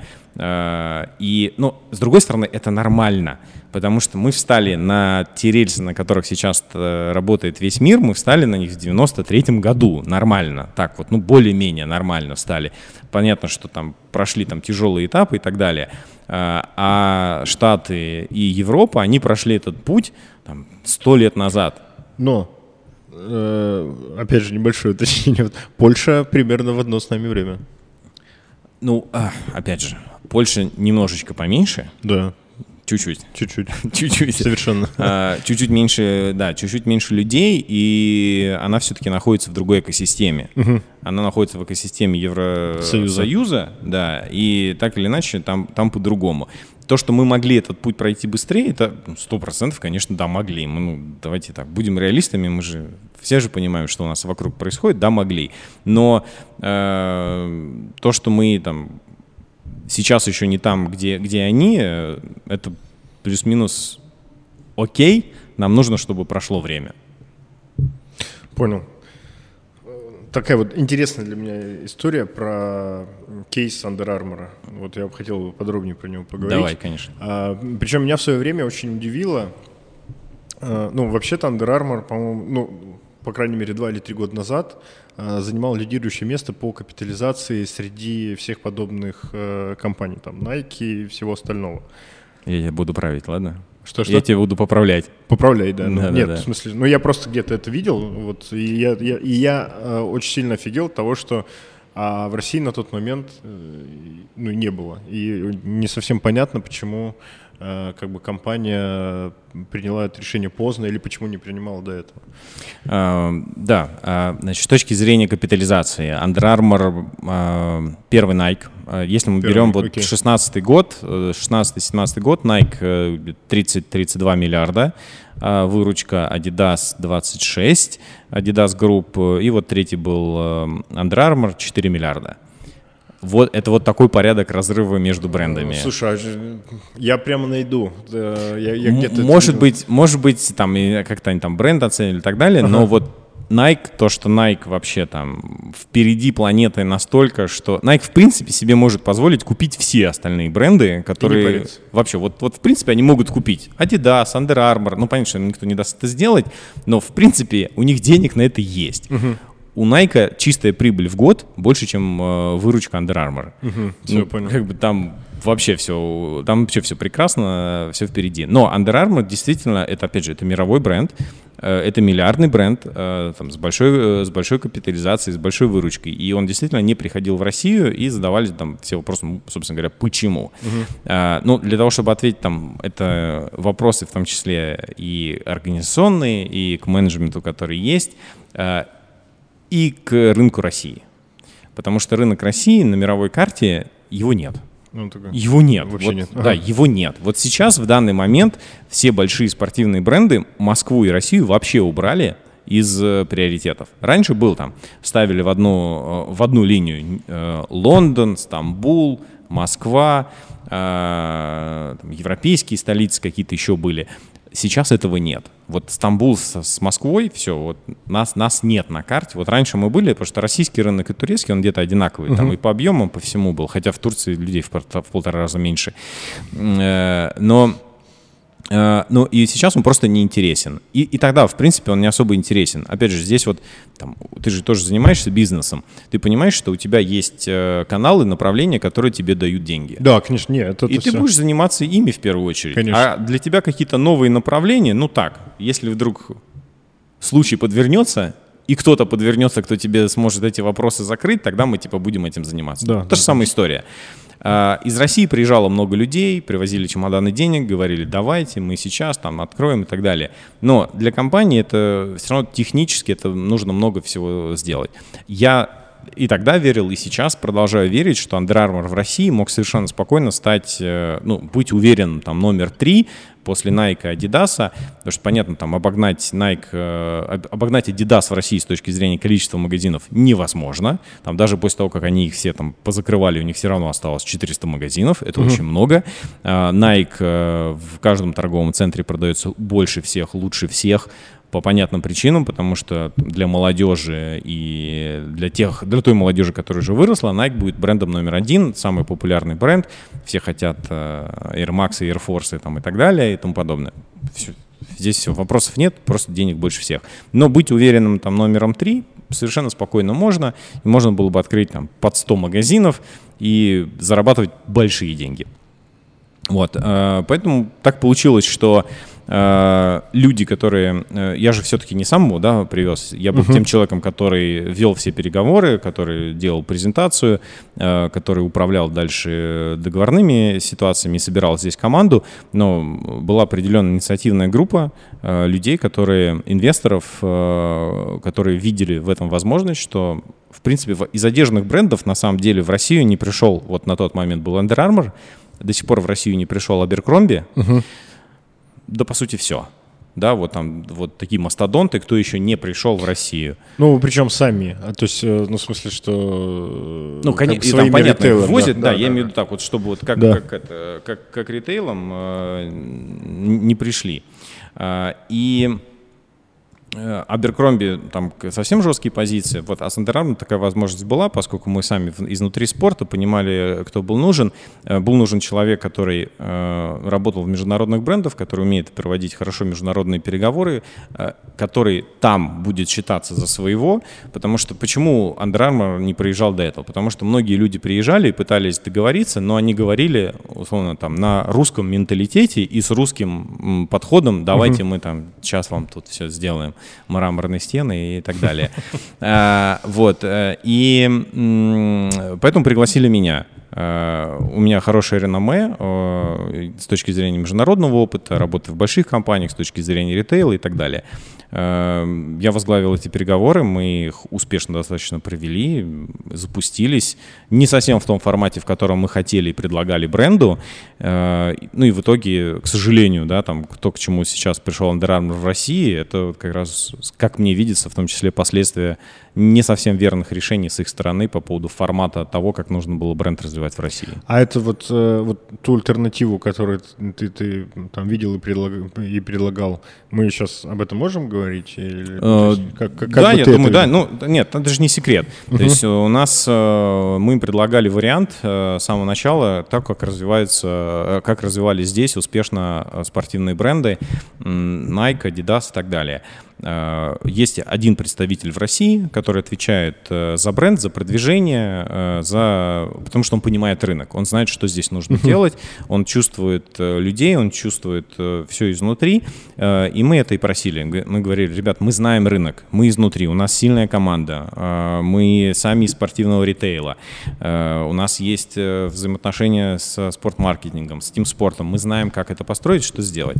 В итоге они выбрали гибридную модель, в котором они Они открыли представительство в России, которое отвечало за бренд и за импорт. Мы отвечали за... Свое собственное. Да, свое собственное ага. мини-представительство. Да? Но это тоже это такое не прям... Это вот прям... такое небольшое представительство было.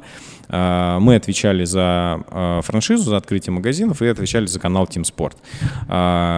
Здесь, ну, как, как мне видится, сразу заложено, определен, заложены определенные сложности во взаимоотношении, потому что мы, как основной игрок, должны договариваться сразу с несколькими, получается, сторонами, и возможен конфликт интересов. Угу. Даже не то, что конфликт интересов, возможно, разное понимание того, как, как нужно делать, потому что мы люди, которые м, вкладывают деньги в бизнес, которые помогают бренду Under Armour развиваться, и если э, динамика нас не устраивает, развитие бренда и продвижение бренда, мы первые люди, которые будут терять э, деньги, собственно говоря, не, не отбивать свои деньги.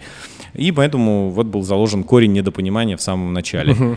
Uh, ну вот результат показал того, что, как, ну опять же, там, топ, это закрытие произошли уже там после меня, но, как мне кажется, в том числе в начальной структуре uh, Была были, заложена, был, был, был заложен механизм как раз такой, который потом может взорваться. Ну, видимо, он, он и взорвался. Ясно. Слушай, а вот э, очень интересно, вот на момент захода, на момент старта, да, э, всей этой истории, э, как формулировались какие-то там цели и задачи, ну, то есть не, не операционные, не, не какие-то сиюминутные тактические вещи, там набрать людей или еще что-то, а вот к чему мы хотим прийти, как мы это собираемся достигать? Когда мы презентовали план для Under Armour, мы ставили цель, что мы будем номер два на протяжении, ну, на перспективе десять лет мы станем брендом номер два. В России? Да, в России, ну, да, что мы... Подвинем Адидас. Мы под, да, мы подвинем Адидас. Ну, там вопрос, у нас была там определенная корреляция, мы видели, как будет развиваться там Nike и Adidas. Нам даже не столько было принципиально, кто там останется номером один, потому что мы понимали, что номером один вряд ли мы станем. Это нужно... отыграть двадцатилетний гандикап uh-huh. у Nike нереально. Единственная страна в мире, где бренд Under Armour номер один, это Канада. Ну, потому что домашний. Нет. Нет? А почему? А какой самый сильный продукт у Under Armour, который все скопировали и который самый известный? Ну, ты же из мира единоборств. Ну, ты же из мира единоборств. Ну, в смысле, рашгарды все эти, да, и все остальное. Да, все, так. Что связано, да, там, компрессионное, термо, белье ага. и так далее. Это разработки Under Armour, то, с чего они самые сильные. Спортивные бренды Nike, Adidas с чего начались? С обуви. Кроссовки, да-да-да. Беговые компании.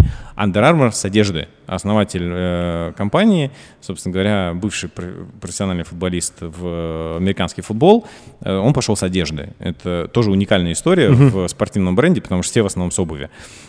И потом, когда появился, они сделали компрессионное белье, там, влаговыводящее и так далее, как раз это был какой-то там девяностый, там, короче, середина, середина девяностых, да-да-да, холод, да, даже было не холодно и, и, и не жарко. И Nike, и Адидас там схватились, быстренько все скопировали, естественно. Но, а, а теперь Канада. А какой самый популярный вид спорта в Канаде? Хоккей. Хоккей. Для хоккея что нужно?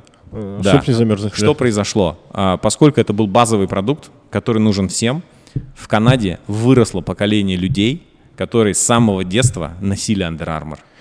Короче, они компрессионную одежду называют просто Under Armour, знаешь, да. это уже на, на таком да, этом. Да, да, да, да, в этом, в этом, да, и получилось, что те дети, которым было там шесть-семь лет, они выросли, и они стали, по сути, теми, кто тратит деньги на рынке, и все.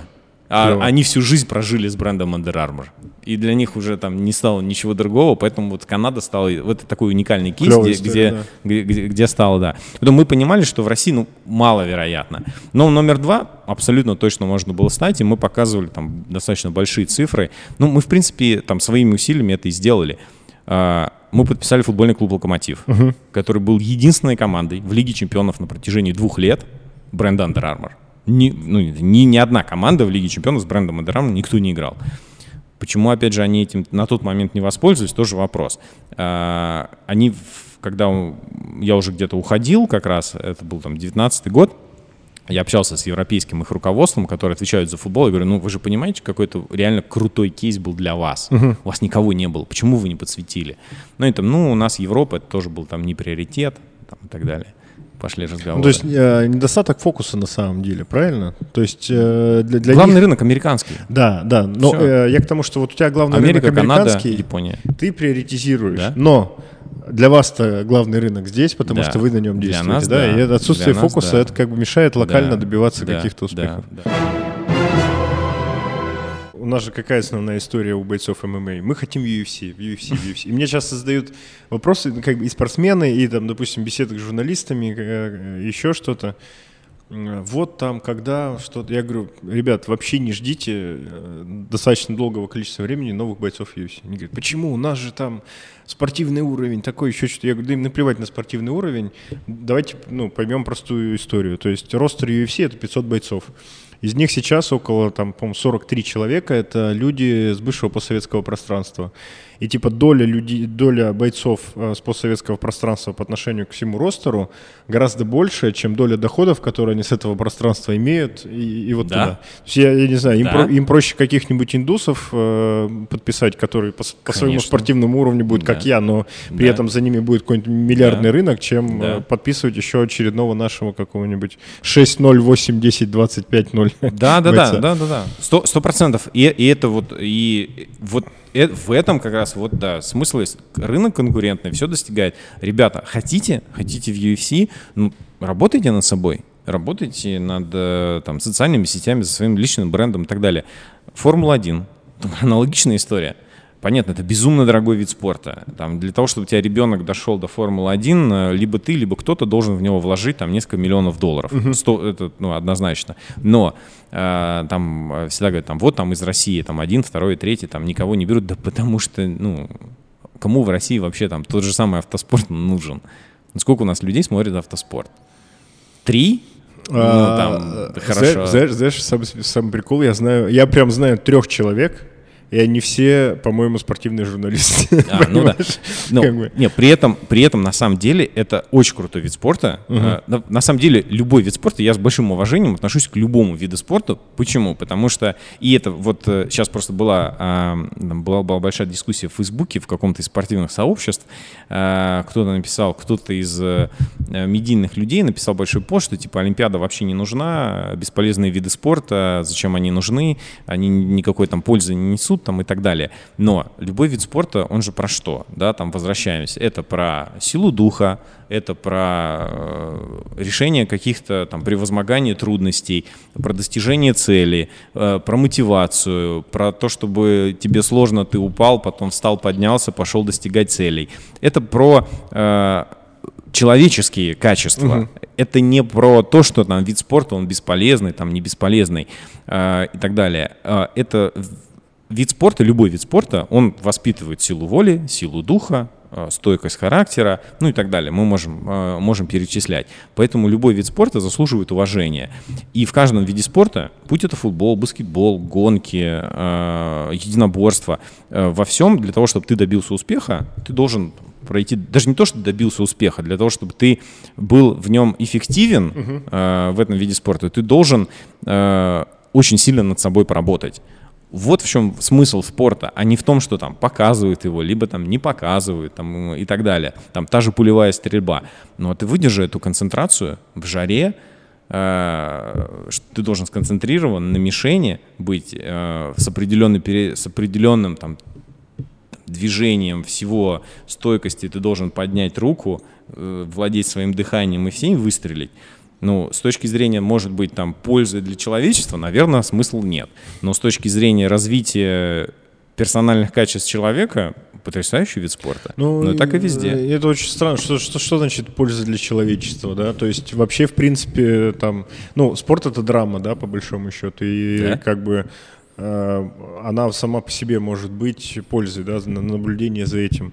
Плюс, э, ну, реально, кто-то что-то посмотрел, встал с дивана, пошел делать. Что, что значит польза? Что там пакет гречки нужно с каждой тренировки Кстати, приносить. К драме. Вот к драме. Э, тоже вопрос к драме. Вот э, это тоже э, наша такая особенность. Ага. Драматизировать э, все поражение, либо победы в спорте. Вот угу. мы, если проигрываем, то все. Конец света. Караул, тушите свет. Если мы выигрываем, то все на Никольскую. А, а промежуточного нет. Но такой только у нас а, тоже. Согласен. Я, в, когда про это говорю, я имею в виду не совсем это. А, не, не, вот, а, соглашусь. Ну, ты про человеческое ты имеешь в виду. Да, да, да я, потому я что понимаю, да. вот история какого-то конкретного человека или, да. та, или команды, или еще что-то, и тебе прям, ну, то есть, опять же, вот берем там, значит, чемпионат Европы, да, да. итальянцы, то да. есть этот самый старый, у него последний шанс, да, вот да, этот. Да. этот, значит, болеет в раком, плане, да, да. специально победил рак, чтобы поучаствовать там да. в чемпионате Европы. И вот, вот этого всего куча там и так далее, и так далее. Конечно. И тебе, естественно, интересно за этим наблюдать, потому что вот она как бы... В, в этом и заключается драма. Не, не, не в том, да, что... Да, да, да. Я, я, я понял, про что ты, да. да но, но это тоже просто важный момент отношения. Это вот наши, опять же, вот эти бзики вокруг побед, медалек uh-huh. там uh-huh. и так далее. В других странах, да, безусловно, люди расстраиваются, когда проиграли. Но для них это не конец света. Они понимают, ну, спорт — это всегда победа и поражение. Но не бывает такого, чтобы ты все время выигрывал. Ну, не бывает. Да, даже там Льюис Хэмилтон когда-то проиграет чемпионат мира, чемпионат э, мира там, по Формуле один, он проиграет его, и он и проигрывал. Э, поэтому там к этому относится как просто к части жизни. Да, мы проиграем, может быть. Посмотрите любые командные виды спорта, как проигрывают на Олимпиаде другие команды. Да, они проиграли, они там пошли, по, по, друг друга поздравили, тренер никого там матом не орет, они там друг друга похва- похвалили, да, не получилось, соперник был сильнее, мы там проделаем работу над ошибками, но жизнь на этом не заканчивается. У нас... К сожалению, еще во многих видах спорта, если проиграли, все. Всем там пихать по полной, сюда приедут, им еще и Минспорта потом вставят. Короче, все, кто не добудут золото, поедут добывать на руднике. Значит, ну вот, подходит. Да, у нас вот это, такое ощущение, что у нас до сих пор, до сих пор с этого, этого есть. И здесь, опять же, вопрос к ожиданиям. Не надо никаких строить сверхожиданий. Не надо строить сверхожиданий, что мы сейчас приедем, всех порвем. Не надо никого рвать. Делайте свою работу. Да, да? делайте свою работу и наслаждайтесь жизнью. А, Ярослав, расскажи чуть подробнее о тех проектах, над которыми ты работаешь прямо сейчас. Да, спасибо, спасибо большое за вопрос. А, ну, поскольку мы э, говорим много пос- про спорт, да. э, я не буду очень много говорить про тот проект, который мы делаем с э, детскими лагерями. Э, там, по сути, на самом деле, очень простой э, с точки зрения бизнеса очень простое решение. Uh-huh. Есть большое количество лагерей и большое количество родителей, которые должны друг друга найти. Платформы на мировом уровне, как букинг точка ком, Expedia, Airbnb, для детских лагерей нет. Uh-huh. Есть в России классные ребята, InCamp в лагере, которые делают для российского покупателя с российскими лагерями. С точки зрения мира нету, штатов нету. А Штаты — самый большой рынок с точки зрения лагерей. четырнадцать тысяч лагерей, пятнадцать миллионов детей каждый год посещают лагеря. У нас в России всего, по-моему, пятнадцать миллионов, семнадцать миллионов детей, там что-то такое. Вот. Поэтому это большой бизнес, и мы пытаемся сделать платформу, которая как раз будет решать эту задачу, uh-huh. чтобы родитель, когда он себе заходит... Мы, кстати, первые, кто в... сделали приложение для бронирования лагерей через мобильный телефон. Uh-huh. Есть на App Store, есть на Google Play, Quivit... Могут все скачать, но лагеря только американские, поэтому извините. Есть к чему стремиться, в общем. Да, да, да, есть, есть к чему стремиться, да. Вот поэтому мы занимаемся вот, вот этой историей, помогаем родителям быстро находить лагеря и легко их бронировать. Неважно, любые, спортивные, традиционные, математические, какие хотите, компьютерные. А второй проект, который как раз связан со спортом, поскольку я сам очень сильно внутри этой индустрии, угу. мы подумали, как мы можем применить все свои навыки, знания, связи и так далее, и начали, посмотрели на образование, поняли, что если мы хотим что-то изменить э, с точки зрения спортивных результатов в долгосрочной перспективе, э, нужно дать возможность нашим талантливым тренерам, экспертам спортивным э, дать возможность обучаться по лучшим методикам. К сожалению, в России методики э, ну, далеко не современные. Э, мы понимаем, что если вы Ну, база, да, это все об этом говорят. Ты хочешь воспитать будущее, тебе нужно научить тех людей, которые будут это будущее создавать. Поэтому мы пошли по этой истории. В России материалов мало, мы начали сотрудничать с международными университетами. Есть Barça Innovation Hub, инновационные подразделения футбольного клуба uh-huh. «Барселона», которое структурировало все свои знания за последние сорок лет и выложило их в формате образовательных программ. Они были доступны на английском, испанском, португальском, каталонском. На английском языке в России сколько, говорит, людей? Мало. Мало, очень мало. Там официально, по-моему, два процента, но неофициально меньше одного. Ну, так, чтобы можно было прочитать, и ты мог обучаться. Очень мало людей владеют настолько сильно сильного уровня английского языка, а мы стали эти материалы переводить на русский. И теперь, по сути, там, мы уже перевели большую часть программ. По Барсе там есть десять программ для тренеров, врачей, психологов, нейробиологов, нутрициологов, которые могут обучаться по этим программам. Ну, Барса — это только один из примеров. Начали создавать свои курсы, угу. и мы увидели, что получили большой отклик от э, тренеров, от врачей, от психологов. Они получили доступ к материалам, которых у них раньше не было. И мы понимаем, что мы делаем полезное дело, э, очень сложное, потому что, э, как оказалось, в России... Я думал, я пребывал в каких-то, видимо, своих розовых мечтах, э, в розовых очках ходил. Я думал, что люди готовы учиться. Не готовы, вообще не готовы. Я думал, ну ладно, я понимаю, там, что в обычной жизни люди задают себе вопрос, а зачем учиться, да, там, я отработаю, мне ничего не надо, зачем я буду на своей расти? Я думал, ну в спорте-то вы же понимаете, так, что вы так. должны обмениваться опытом, ездить на стажировки, расти. Никто не хочет ничего делать.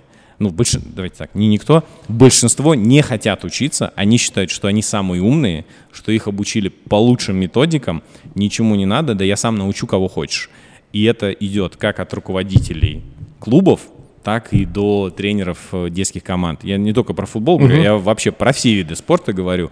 К сожалению, это вот прям сплошь и рядом есть.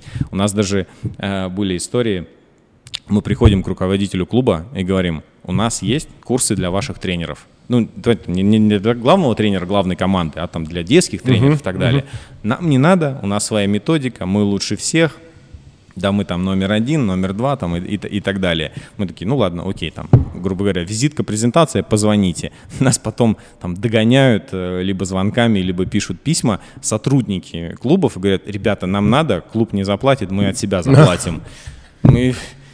Ну и вот, вот, вот, вот, вот чем мы занимаемся, пытаемся объяснять, показывать лучшие мировые практики в России с точки зрения обучения именно кадров в индустрии спорта.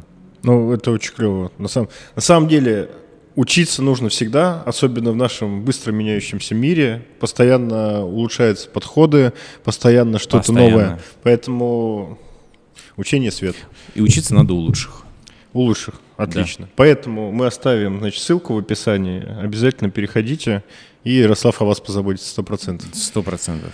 И вот так, знаешь, последняя легкая тема. Я просто очень люблю кино и стараюсь о нем говорить, когда есть возможность, в общем-то. Окей. Okay. Какие у тебя есть фильмы на спортивную тематику, которые тебе самому очень нравятся, либо которые ты бы хотел посоветовать там, мне или зрителям посмотреть? Как ты относишься к документальному кино? А, ну так, это ж думать надо. Ну да, надо думать. Но в принципе, в принципе, да, готов. Если говорить про, про спорт, то я для себя за последние несколько лет открыл, конечно, документальные сериалы вокруг индустрии спорта. Были, безусловно, там, мы знаем спортивные фильмы, которые снимались uh-huh. э, художественные на реальных событиях, там тот же «Манибол» там, и, uh-huh. и так далее, но это все-таки художественное кино, да, оно там несет какой-то свой смысл. И там ты, м- за тебя уже подумали, да, да, да, за да. тебя подумали, тебе уже дают готовую историю. В документальном кино э, вот этого элемента, где за тебя подумали, его гораздо меньше. И я для себя открыл, я получаю огромное удовольствие, э, когда снимают э, документальные фильмы про спорт. «Last Dance» uh-huh. про Майкла Джордана. Uh-huh. Смотрел? Нет. Я, я тебе, давай так, я, наверное, единственную документалку про спорт, которую смотрел, это про э, расследование этого Родченкова или, или какого. То есть э, у меня здесь такой б- плохой опыт на самом деле. Поэтому вот все, понятно, что ты скажешь, мне как окей. раз зайдет. Да. Last Dance про Майкла Джордана, про их последний сезон. Это фантастическая работа э, с документальными кадрами из, собственно говоря, из всей карьеры, э, с разговорами с тренером, э, с игроками, интервью, показаны конфликты, э, все, что было. Фантастически, очень круто. Вот прям посмотреть э, настоятельно рекомендую. Ну и дальше, в принципе, э, документальные фильмы, которые сняты как, как сериалы. Есть на Amazon, есть uh-huh. на Netflix. Что мне зашло очень хорошо? Я не могу сказать, что я все видел, но что мне зашло? Мне зашло «Сандерленд. Till I Die». Uh-huh. Это сериал снимали про Сандерленд, как она как раз проваливалась вниз, uh-huh. и каждый сезон их допускали везде. Ты видишь жизнь изнутри. Почему документальное кино классно, вот именно спортивно, его хорошо сняли. Ты видишь жизнь изнутри, ты видишь, как общаются игроки, как общаются... Ну, даже игроки-то ладно. Тут больше важно, мне как с, с управленческой точки зрения, интересно было смотреть, как, как общаются руководители, как mm-hmm. общаются тренеры, что они делают, что они говорят и так далее. Про Сандерленд, есть про Тоттенхэм, есть, когда там был Мауринье. Uh-huh. Ну, там, причем там сначала был Почеттино, его уволили, и они Пришел. снимали как раз уход одного, приход другого. Ну, это прям нереально круто. Они сняли, есть сезон с Манчестер Сити, и тебя изнутри показывают, как Пеп Гвардиола разговаривает с игроками, как менеджмент общается, интервью от первых лиц. И, и ты понимаешь, например, там, почему... клуба в том числе может быть успех. Когда ты видишь, насколько образованные и высокоинтеллектуальные управленцы в клубе, как они разговаривают, как они говорят, там нету мата, нету крика, нету каких-то склок. Ты понимаешь, почему клуб там на протяжении долгого промежутка времени успешный. Это вопрос же не только в деньгах. Деньги можно кому угодно дать, uh-huh. но вопрос, как ты ими управляешь. И есть фильмы, очень много фильмов про американский футбол. То есть есть прям серия «All or Nothing» называется. Uh-huh. И там прям серия про американские, про несколько американских команд, американских команд по американскому футболу. Uh-huh. И там то же самое изнутри раскрываются. Вот эти, и ты видишь вот эту драму, ты ее видишь не художественным языком, когда игроки, когда актеры их играют, а ты ее видишь со стороны живых людей. И ты эмоцию видишь не актерскую, а реальную. А реальную. Те же слезы, тот же смех, те же трагедии, травмы, боли, поражения, победы, радости и так далее. Ты это все видишь и переживаешь по-другому. И поэтому мне вот документальное кино, оно спортивное, очень зашло. В России же тоже начали снимать. Я прям ждал, ну почему в России-то никто не так снимает? Так. Сняли про Ростов. Я знаю людей, которые снимали, частично, которые были задействованы в каких-то процессах на съемке. Я понимаю, что они сделали свой максимум. Но российское кино, вот есть Ростов, есть Краснодар, угу. очень сильно отличается от э, европейских, американских. Опять же, я думаю, что это связано именно с тем, что мы по-другому относимся, в том числе к спорту. И мы по-другому видим и те жизненные драмы, и все. Нельзя просто взять и скопировать, да, то есть, ну, вот... Ты берешь, вроде ты сделал все то же самое, вроде ты наложил также музыку, крутую музыку, классно, ты сделал потрясающую картинку, ты поговорил с тренером, со всеми поговорил, но оно по-другому, угу. оно, вот, ну, оно другое. Ты вот что-то ты не, не почувствовал такое, что было там. Но при этом я считаю, что это, это отличное начало. Нам показали изнутри э, Ростов, нам показали изнутри Краснодар. Мы можем сравнить, как общаются тренеры, э, мы можем э, увидеть, в чем разница, и там... Э, Просто яркий пример. Краснодар проигрывает, э, там, плохо, ошибся игрок. Главный тренер команды, Мусаев, нам это все показывают. Он входит в раздевалку и при всей команде начинает того игрока, который ошибся, при всех начинает гнобить. Там, кидает доску, шумит там, и начинает ругаться там, и, и так далее. Мы смотрим э, зарубежные. Команда проигрывает, игрок ошибся. Никогда никто публично никого не унижает. Ни разу просто. Вот посмотрите, там двадцать есть документальных сериалов, там, угу. от американских э, команд до европейских команд. Никогда тренер не будет публично никого унижать. У нас... Здравствуйте.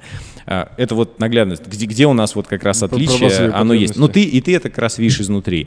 И тоже, опять же, про спорт. Очень интересно, Формула один, Drive to Survive, уже три сезона.